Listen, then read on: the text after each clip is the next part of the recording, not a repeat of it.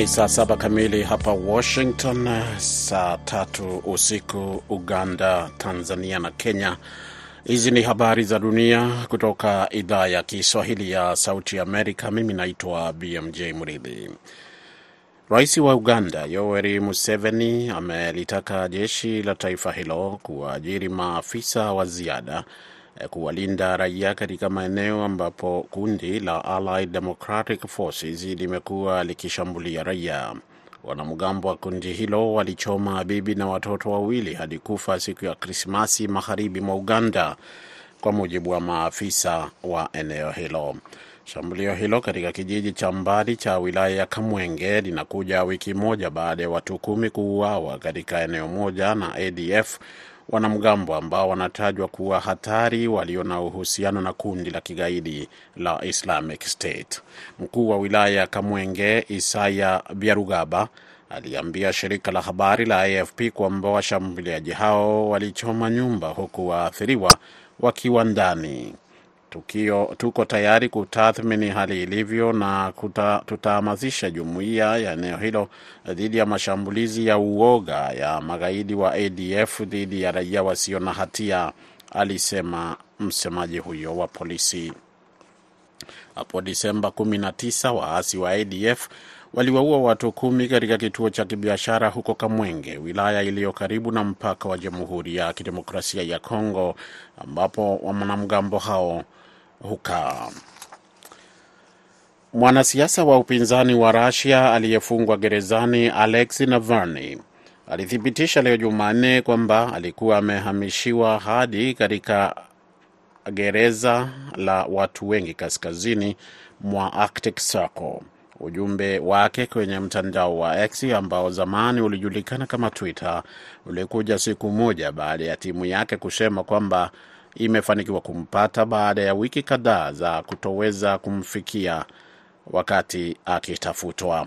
Navalny alikuwa anashikiliwa katika eneo la Vladimir mashariki mwa Moscow na sasa yuko katika mji wa Hap katika eneo la Yamal Nenets ambalo hushuhudia majira ya baridi kali.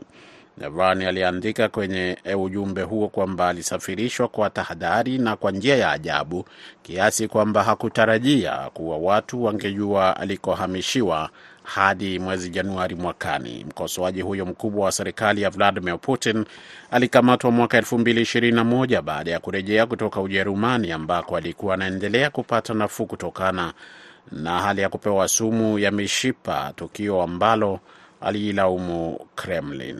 Amekanusha mashtaka yote dhidi yake na kudai kwamba yamechochewa kisiasa. Unaendelea kusikiliza habari hizi zikikujia moja kwa moja kutoka hapa jiji kuu la Marekani, Washington DC. Ndege moja ilizuiliwa nchini Ufaransa kwa siku kadhaa kutokana na wasiwasi kwamba abiria wake takriban mia tatu, wengi wao wakiwa raia wa India, walikuwa sehemu ya mfumo wa usafirishaji haramu wa binadamu, lakini ndege hiyo hatimaye ilitua katika mji wa Mumbai mapema leo asubuhi.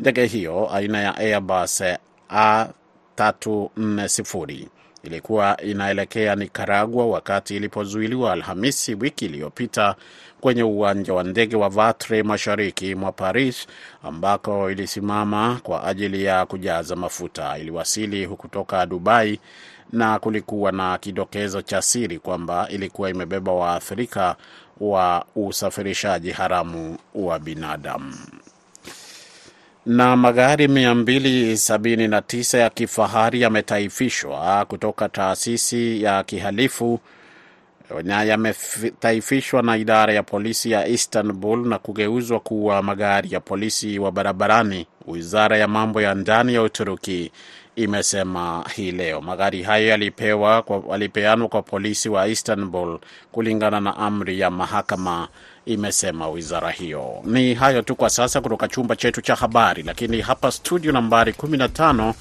na kuacha na mwenzangu Sande Shomari akikuendeshea mpango wa Kwa Undani. Mimi naitwa BMJ Mridhi. Kwa heri.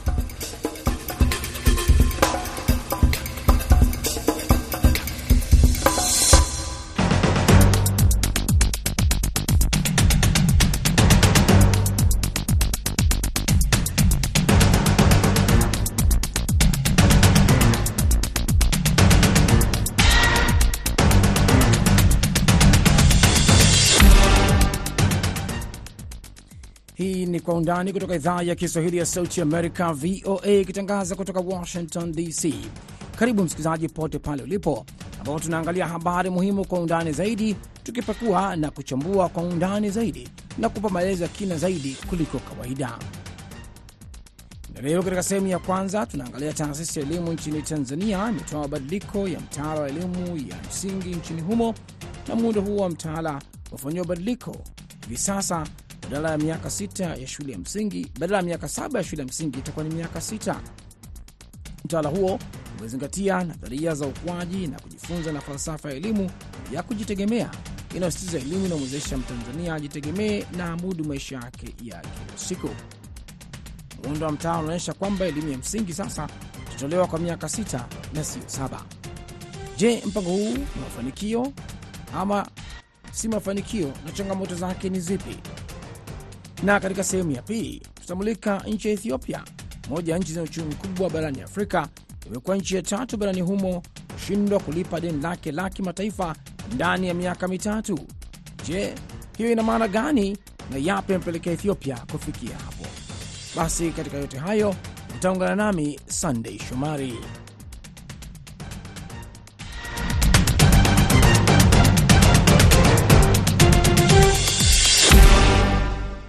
Nam, huko nchini Tanzania, taasisi ya elimu nchini humo imetoa mabadiliko ya mtaala wa elimu ya msingi na muundo wa mtaala umefanyiwa mabadiliko, na sasa elimu hiyo ya msingi itatolewa kwa muda wa miaka sita badala ya saba kama ilivyokuwa kwenye mtaala elimu hiyo ya msingi ya mwaka elfu mbili na kumi na sita.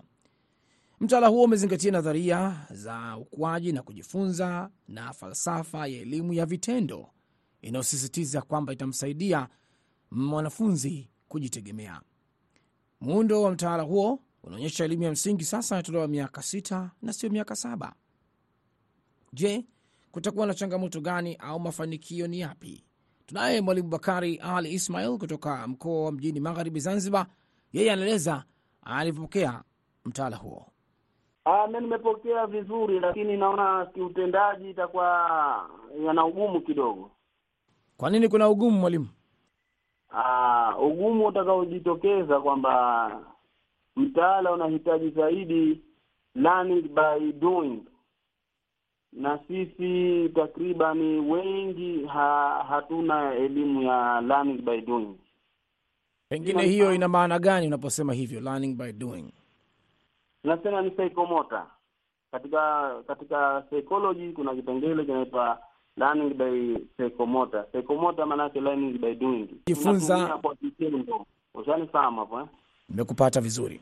Sasa mtaala kama unataka tutumie kwa vitendo zaidi kuliko kuliko content based, nataka competence based curriculum. Sasa kama ni competence based curriculum, wale wenyewe walimu wanatakiwa wa competent ili waweze kuitekeleza vizuri. Wakishindwa kuwa competent walimu, hakuna hapo learning by doing wala psychomotor. Na maskuli yetu takribani mengi, vifaa alhamdulillahi vingi, lakini unazikuta baadhi ya skuli hazina labu mpaka leo. Zipo changamoto nyingi, na hapo hakuna ha, hakuna yani hakuna ile unasema, hakuna uwezekano mzuri wa kuleta ufaulu maskulini. Ikiwa kwamba skuli haina labu, manake ni sawa sana kuchukua maji kwenda ukatanga ndani ya kinu. Na hilo nafikiri ni jambo ambalo lilitakiwa lifanyiwe kazi kabla ya kwenda kwenye huo mpango wanaosema wa elimu kwa vitendo. Sasa pengine vipi kuhusu uwekezaji unavyouona wewe kwenye baadhi ya shule?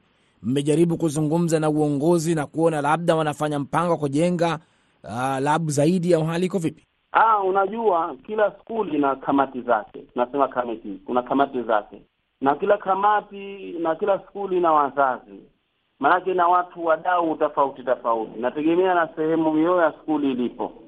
Especially kama skuli yetu unakuta sisi tuna tuna wadau, tunasema ndani ya wadau kuna wazazi au wadau wenyewe, kuna kamati, kuna wazazi, kuna watu waliotuzunguka, matajiri na nani. Lakini sisi tumeanza mpango kazi wa kutafuta, na sasa hivi tumefikia kwamba tushajenga foundation, bado kuinuliwa hiyo foundation ya labu, lakini tuna mwaka wa saba tunapiga kelele kwamba tujengewe labu, tujengewe labu. Sasa labu hatuna. Sasa unakuta hapo hiyo learning by doing itafanyika vipi? Haiwezi kufanyika. na huo mtaala mpya unaokuja una, unaelekeza zaidi kwamba watu wajifunze kwa kutumia vitendo, kwa kufanya, maanake do learning by doing. Mtoto afanye, mwalimu anafanya, anaonekana na mwanafunzi naye anaofanya observation, akishafanya observation alafu anajifunza, learning by observation. Sasa sisi learning by, observation haiko vizuri. Wakati haipo vizuri, hatuwezi kufika, hatuwezi kuwafikia yale malengo ambayo tunayatarajia. Kwa hiyo hiyo curriculum mpya inakuja tu na tutaitumia, lakini ufanisi itakuwa haina. Hilo ni moja la kukosa ufanisi, lakini jingine pia, pengine wakati haya yanakuja, lazima kulikuwa kuna kamati zimekaa kuzungumza, kupanga na kushauri na kadhalika. Hakukuwa na ushauri wowote uliotolewa kusaidia haya na kufahamu kwamba kutakuwa na changamoto kama hizi. Hata kama ilikuwepo, inawezekana ilikuwepo baadhi ya skuli, lakini hata kama ilikuwepo, wazazi ushiriki ushiriki wao unakuwa mdogo, kwa sababu wazazi wakiitwa katika vikao mara nyingi hawashiriki wale wote, wanashiriki wachache mno, na wanaokuja zaidi wanakusikilizeni nyie tu mnachokizungumza. Hawana ile think, maanake hawana ule uwezo wa kufikiri zaidi kwamba tufanyeni hivi, yani kwa creativity, yani wabunifu, tufanyeni hivi, iwe hivi, iwe hivi, kabla haijatufika hichi kitu tuweze kufanya hichi na hichi na hichi na hichi. Sasa unamkuta mzazi hayuko hivyo. Kama mzazi hayuko hivyo, we mwalimu inakuwa pale unafikisha, inakuwa ni sasa kwamba umefikisha tu, lakini wao wanakuwa ni dominant siku zote, kwa sababu ndo walivyotengenezwa tokea asili. Sasa ilitakiwa sisi kwanza wazazi tuwatoe katika dominant situation, tuwalete katika sehemu ambayo ya creativity na swala jingine ambao nalifahamu kwenye mitaala hii ni swala la kubadilishwa kwa darasa, watoto wasome miaka sita badala ya miaka saba. Hili nalo unalipokea na vipi? Uh, mimi hilo suala nimelipokea kwa asilimia hamsini Kwa nini? kwa, kwa sababu sisi watoto wetu kwa sasa hivi mazingira ya Zanzibar especially Zanzibar au Unguja na Pemba yake, watoto wengi tunawapeleka maskulini wadogo miaka sita na tunapowapeleka miaka minne sorry, miaka minne ndo anaanza kusoma KG1. Sasa tunapowapeleka KG1 miaka minne, na sisi target yetu kwamba at least mwanafunzi miaka kumi na nane awe tayari ameanza yuko chuo, takriban iko kama hivyo ninavyofikiria kwa haraka haraka. Sasa unamkuta mtoto kama huyo bado hajakuwa matured, anakuja kumatured, yuko university. Lakini mpango huu pia umepokelewa vyema na Dr. Khadija Jilala kutoka Chuo Kikuu Huria cha Tanzania. Anasema yeye ameupokea vyema na anaona mwanga mbele yake. Binafsi kwanza, nadhani na nichukue fursa hii kuipongeza serikali, lakini kupitia wizara ya, ya husika uh, inayohusika na marekebisho hayo ya mitaala, kwa maana kwamba ni hatua, kwa sababu tumekaa tukitumia mtaala ambao uliokuwepo kwa kipindi kirefu, lakini uh, katika jitihada uh, za kuboresha elimu imeonekana kwamba kuna haja ya kubadilisha mitaala na kutumia mtaala mpya ambao umefanyiwa marekebisho, lakini ni mtaala ambao haujatoka tu hewani. Tafiti zimefanyika, maoni yametafutwa kwa wataalamu mbalimbali na wadau mbalimbali wa elimu ili kuona ni, ni wapi tunataka kwenda. Kwa hiyo naamini kabisa kwamba mtaala huu ni mtaala ambao uh, utaiwezesha kusukuma gurudumu la elimu la Tanzania kwa sababu ni mtaala ambao ume, umepitia katika tafiti, lakini pia ume, umezi, umezingatia uh, maoni ya wadau mbalimbali wa, wa elimu ambao wameshiriki katika kuhakikisha kwamba tunakuwa na mtaala ulio bora.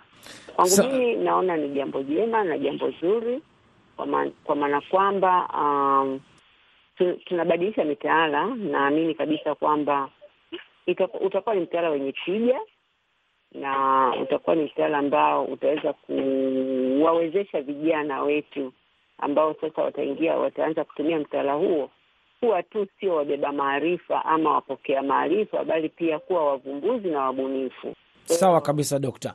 Sasa labda Dokta, niulize kitu kimoja kwamba katika haya unayosema ya kuwa wabunifu na wagunduzi eh, ni jambo jema, lakini pia wamezungumzia kwamba watawapa zaidi elimu ya vitendea kazi na elimu ya vitendo, lakini baadhi ya wachambuzi na baadhi ya walimu wenyewe wanasema kwamba hii itakuwa ngumu kutekeleza, kwa sababu wanasema shule nyingi hazina maabara. Sasa unafanyaje elimu ya namna hiyo? Pengine upande huo umeuangalia? Ni, ni kweli kwamba unajua hakuna jambo ambalo lina, linafikiwa kwa ufanisi mara moja. Aa, ni kwamba ni lazima kila kitu lazima huwa kina mwanzo, na mara nyingi huwa wanasema Waswahili wanasema mwanzo ni mgumu. Kwa hiyo naamini kabisa kwamba mtaala una malengo mazuri, una nia njema, aa, kama hivyo ambavyo nimesema. Uh, una, unatambua kwamba uh, bara letu uh, tumekuwa ni wapokezi wa, wa, wa, wa, wa, wa teknolojia na uvumbuzi na, na bunifu mbalimbali eh, lakini kutumia mtaala huu ni kwamba watafundisha wanafunzi kwa vitendo. Sawa, hakuna maabara kama ambavyo inasemekana na ni kweli, ni dhahiri kwamba si kila shule ina maabara. Kwa hiyo naamini kabisa kwamba kwa sababu mtaala unaenda kutekelezwa naamini kabisa kwamba serikali inajipanga na imejipanga kuhakikisha kwamba uh, wana, wanafikisha vitendea kazi na nyenzo mbalimbali za kujifunzia ili kutekeleza mtaala huo, lakini ikiwemo ujenzi wa, wa maabara katika shule. Naamini hatuwezi kusema kwamba leo tu kwa sababu tunaanza kutekeleza mtaala basi shule zote Tanzania nzima zitakuwa tayari zina maabara. Hapana, hilo hilo ni jambo la ni jambo endelevu ambalo linatakiwa liende hatua kwa hatua, uboreshaji wa vifaa, uboreshaji wa utengenezaji wa maabara, uh, mafunzo kwa walimu ili waweze kuuelewa mtaala vizuri na waweze kuutumia vizuri, elimu pia eh, elimu kwa jamii ili waweze kuelewa kwamba unaposema mtoto atasoma kwa, ataishi, ata, ataishia darasa la sita Eh, mzazi amezoea kwamba mtoto wake anaenda mpaka darasa la saba. Kwa hiyo mam, kuna mambo mengi ambayo yanatakiwa kutekelezwa na kufanyika katika huo mtaala, ikiwemo hilo la, la ujenzi wa maabara. Naamini serikali imejipanga na naamini bajeti itatengwa kwa ajili ya kuhakikisha kwamba shule zote zinapata maabara ambazo zitaweza kusaidia kutekeleza uh, kutekeleza mtaala huo, lakini pia wadau wa maendeleo, kuna wadau wa maendeleo, mashirika ya kimataifa na, na ndani na nje yanaweza yakasaidia katika ukanda huo ili kuiwezesha uh, serikali yetu kuweza kufikia katika malengo ya kuhakikisha kwamba mtaala Mhm. unatumika na tunaboresha elimu ya Tanzania. Na hapo hapo kwenye madarasa umezungumzia hii mpango mpya wa kuishia darasa la sita, na vilevile vile kuna swala la kufundisha Kiingereza kuanzia darasa la kwanza. Pengine haya mawili kwa upande wako umeyapokea vipi? Yanawezekana kusaidia au swala itakuwaje? Maana wengi wamezoea kama ulivyosema mpaka darasa la saba, sasa leo mnarudisha la sita. Wengine waona kama watoto watamaliza elimu ya sekondari na msingi mapema na kujikuta wanaenda vyuoni wakiwa bado wadogo sana, au wewe unasemaje? Pengine Kwa upande wangu mimi naona ni sahihi na naona ni kuishia darasa la sita apate muda wa kusoma akiwa bado ana akili nzuri. Unaona, kulikuwa ni mtoto, hebu niambie, ukipeleka mtoto aka, akaanza darasa la kwanza akamaliza darasa la saba akiwa na miaka uh, kwa mfano miaka kumi na nne na yule akaenda kuanza form one kidato cha kwanza mpaka akaje kufika chuo kikuu atakuwa ni mtu mzima sana.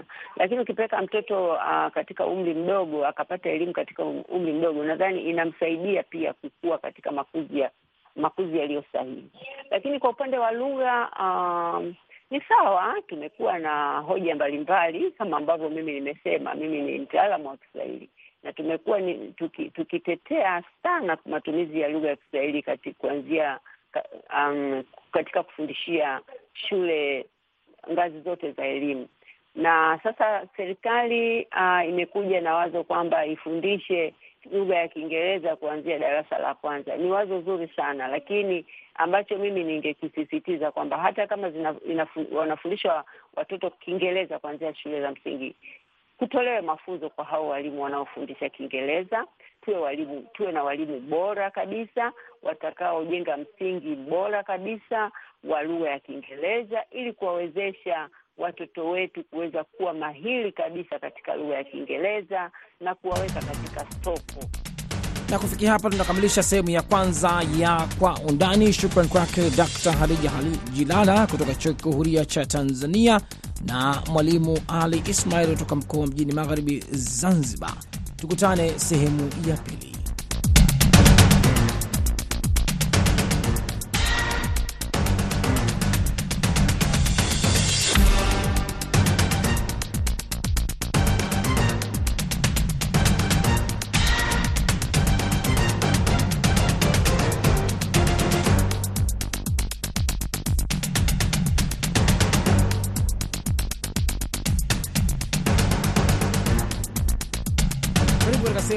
Ya Kwa Undani, ambao tunaelekea huko nchini Ethiopia.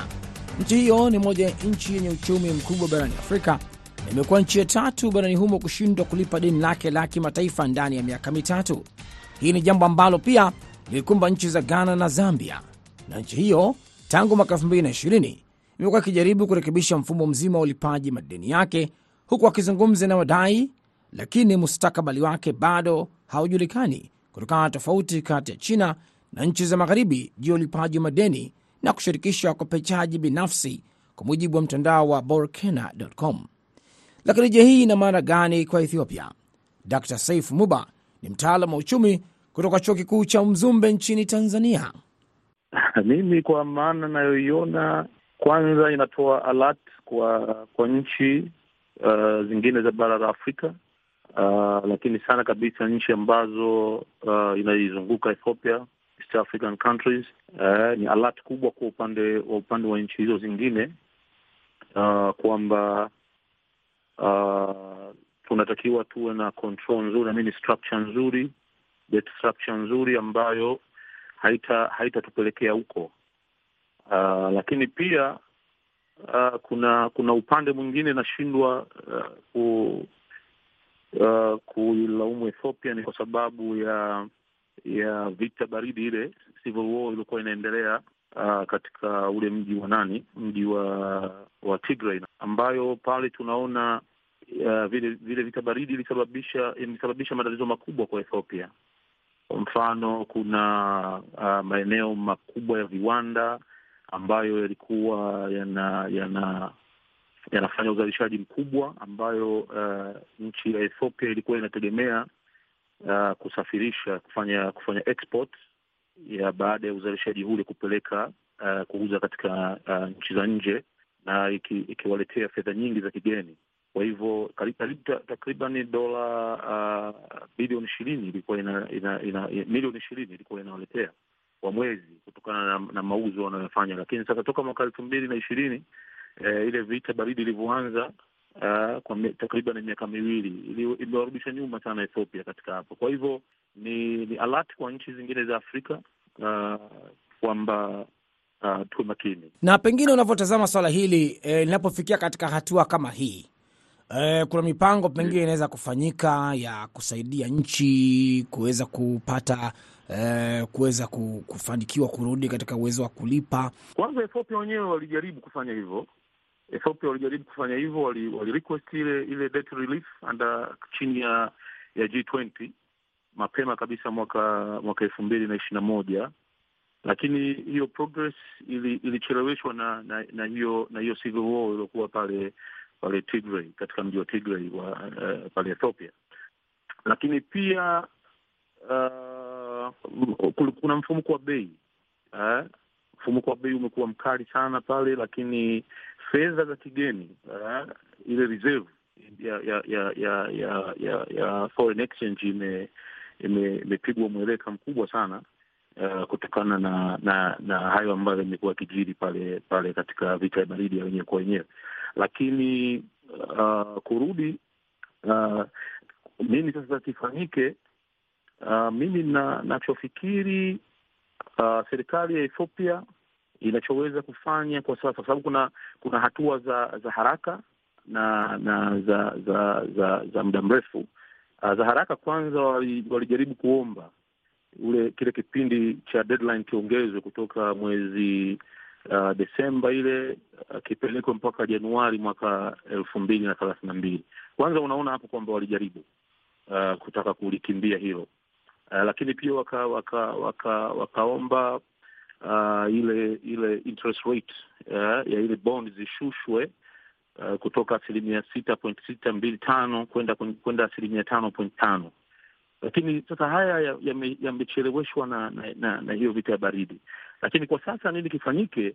Bado kuna ugumu, lakini nafikiri cha kwanza wafanye control kwenye kwenye foreign uh, kwenye fedha za kigeni, jinsi ya ubadilishaji wa fedha za kigeni, kwa sababu hela yao inaonekana hapa uh, thamani yake imeshuka sana. Eh, thamani yake imeshuka sana ukilinganisha na na, na dola ambayo kumbuka, malipo ya ya madeni haya yanalipwa kwa fedha kwa dola kwa kwa USD Uh, sasa hela yao imeshuka kulinganisha na dola ya, ya, ya Marekani. Kwa hivyo cha kwanza ni kuihuisha fedha yao ipate ipate nguvu uh, ili waweze kufika huko, lakini kama fedha yao itaendelea kushuka thamani, nachelea kwamba hilo si silioni kwenye kipindi cha muda mfupi kijacho. Na unapoangalia athari, pengine kuna athari gani hapa ambazo zitapelekea kwenye nchi ya Ethiopia? Uh, nashukuru athari ni ni kama hizo ambazo kwa, kwa mfano kama hiyo ambayo nilikuwa naisema, uh, fedha yao uh, mfumuko wa bei unaendelea kuwa mkubwa eh, lakini pia fedha yao inaendelea inaendelea kushuka thamani ukilinganisha na na, na fedha ya kigeni, na unajua eh, fedha yenu ikishuka thamani ukilinganisha na fedha ya kigeni, maana yake lile deni linaendelea kuwa kubwa, kwa sababu uh, jinsi ya kulilipa ni, ni unalipa kwa fedha ya kigeni. Sasa kama hela yako inaendelea kushuka thamani na reserve yako ya ya fedha ya kigeni inaendelea kupungua kwa, kwa spidi, maanake hili ni jambo la jambo la hatari. Kwa hivyo hiyo pia ni ni, ni alert kubwa sana kwao kwamba hii ni athari kubwa sana. Unajua, athari moja inasababisha athari nyingine nyingi kutokea. Eh, kwa mfano tumezungumzia uh, lazima sasa warudi baada ya vita ya baridi ya, ya wenyewe kwa wenyewe kuisha pale pale Tigray, lazima sasa kurudi kwenda ku, ku, kupajenga pale eh, kwa sababu ilikuwa ni mji wa viwanda, ni mji ambao ulikuwa unailetea fedha nyingi sana Ethiopia. Sasa ni lazima ule mji ukajengwe, eh, vile viwanda vika, vika virudishwe kwenye vihoishwe na uzalishaji kuendelea uh, na na na exportation kuendelea ku, ku, ku, ku, kupatikana kati, basi fedha za kigeni nyingi zitapatikana na inawezekana wakarudi katika katika katika hali yao. Na kuna swala hili la uwezo wa kulipa na pengine kukopesheka. Sasa hili linapotokea, pengine athari yake ni ipi hasa, ukizingatia tunajua kuna nchi nyingine mbili za Afrika zimekutana na matatizo kama haya? Uh, kwanza swali zuri. Sikumbuki zile kampuni ile inayofanya inayofanya credit rating uh, ililiona hilo mwezi mwezi Januari nafikiri mwaka huu, na wao wakishaona uh, tayari ile ni alert kwamba siku ya mwisho mtakuja kudefault eh? muda si mrefu mtakuja kudefault. Uh, kwa hiyo wanaliona hilo before na wanatoa hizo hiyo tahadhari ambayo kwa Ethiopia ili ilishaonekana ili, ili lakini ilionekana mwezi Januari na hicho kinakuja kutokea mwezi mwezi mwezi Desemba. Eh, labda tukaja tukafikiri labda ile grace period ya ya 14 days labda wangeweza kufanya kitu, lakini ilishindikana. Kwa hivyo uh, linapotokea linapotokea hilo, mi silaumu uh, credit rating yenyewe inafanya kazi yake ipasavyo. Ni ni zile nchi za Kiafrika sasa labda pia hizi uh, uh, zile zile yildi kushushwa eh, siwe nyingi sana kama ambavyo tuliona kwa Ethiopia ni 6.6 mpaka wakaomba iwe 5.5. Kwa hivyo eh, kabla hilo lijatokea, basi nchi kupitia kupitia financial sector zao ambao uh, wasimamizi wako pale wafanye katika dili linalowezekana ili kuinusuru nchi na, na, na haya kutokea. Shukran sana. Huyo ni Dr Saif Muba kutoka chuo kikuu cha Mzumbe nchini Tanzania akizungumza na kwa undani. Na msikilizaji, basi kufikia hapo ndio tunakamilisha kwa undani kwa siku ya leo. Shukran sana kwa Mwalimu Bakari Ali Ismail kutoka shule ya Kibondeni, mkoa mjini magharibi Zanzibar, na Dr Harija Jilala kutoka chuo kikuu huria cha Tanzania kwenye sehemu ya kwanza, na vilevile sehemu ya pili Dr Saif Muba kutoka Washington. Jina langu ni Sandey Shomari, upande wa pili Fiona wa Mai na fundi mitambo Al Santos, msimamizi Hadia Riami. Natikani wote usiku mwema kutoka jikuu la Marekani, Washington DC.